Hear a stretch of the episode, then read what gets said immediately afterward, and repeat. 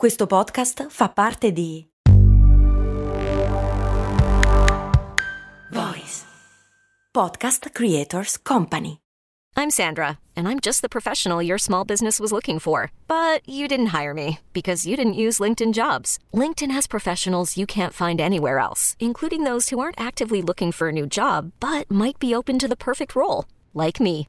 In a given month, over 70% of LinkedIn users don't visit other leading job sites. So if you're not looking on LinkedIn, you'll miss out on great candidates like Sandra. Start hiring professionals like a professional. Post your free job on linkedin.com/achieve today. Ieri ho fatto la puntata dedicata ai cessi pubblici e a quanto sia inutile foderare tutto di carta igienica. Qualcuno ha commentato sotto la puntata scherzosamente perché non ci parli del perché le donne vanno in bagno in gruppo? Ora, di solito a cose molto umane preferisco affrontare temi che hanno una risposta ragionevolmente univoca, insomma una che sia chiara. E invece questo tema qua, che ho deciso di raccogliere tra l'altro, è più che altro una riflessione ed essendo io un uomo e parlando di donne, il tema flirta pericolosamente col mansplaining. Ma mettiamola così, essendo sempre stato curioso come una scimmia, la domanda del perché le donne vadano in bagno in stormi l'ho posta negli anni a un sacco di amiche. Per cui ecco quello che nel tempo io ho capito. Cose molto, cose molto, cose molto umane. Beh, la prima risposta che mi è stata data è che è una cagata, nel senso che non è vero che tutte le donne vanno insieme in bagno per forza, ma succede più spesso che due donne vadano in bagno insieme piuttosto che due uomini vadano in bagno insieme. Questo è abbastanza statisticamente inconfutabile. Ma raccogliendo le risposte di quelle che effettivamente si muovono più spesso in gruppo per andare in bagno, ecco un plausibile sunto. Intanto che le ragioni sono molte, la maggior parte culturali e sociali, e adesso vediamo perché, ma ce n'è una, forse la principale, che in realtà è molto pratica. Non sempre i bagni si chiudono.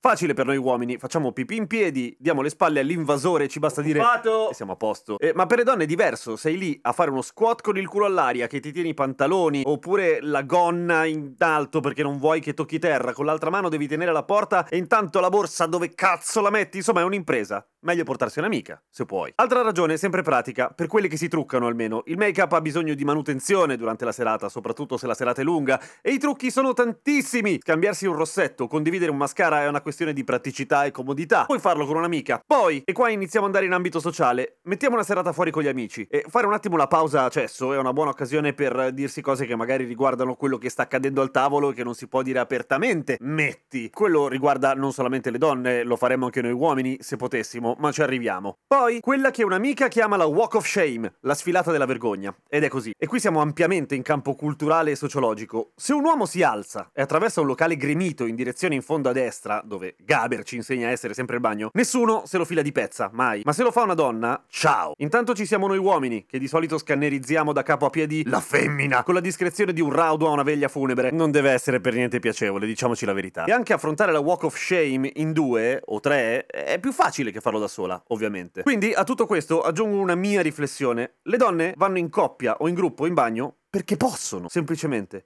Non c'è niente di strano e comporta dei vantaggi oggettivi. Un uomo, per ragioni pratiche, ne ha meno bisogno, ma anche se avesse eh, necessità di scambiare due parole in privato con un amico, in una serata fra amici, gli chiederebbe sicuramente di accompagnarlo fuori, oppure di accompagnarlo a prendere una birra al bancone, qualcosa del genere, perché la nudità maschile e anche l'intimità maschile fra uomini etero è tabù ed è socialmente ancora sanzionata. Quella fra donne non lo è e non l'è mai stata. Perché? Uh, ragioni molto antiche, magari le affrontiamo un'altra volta. Ma spero di averti risposto, Jacopo. Queste sono le risposte che negli anni io mi sono dato chiedendo in giro per cercare di risolvere l'annoso mistero delle donne che si muovono in stormi verso il bagno. A domani con cose molto umane. Ah, venerdì comincia una nuova serie di cose molto umane, cioè ogni venerdì ci sarà una puntata speciale dedicata alle scienze forensi, alle cose di CSI, alle cose molto morte, insomma. Per cui niente, aspettatela con ansia, che io sono contento. Eh? Venerdì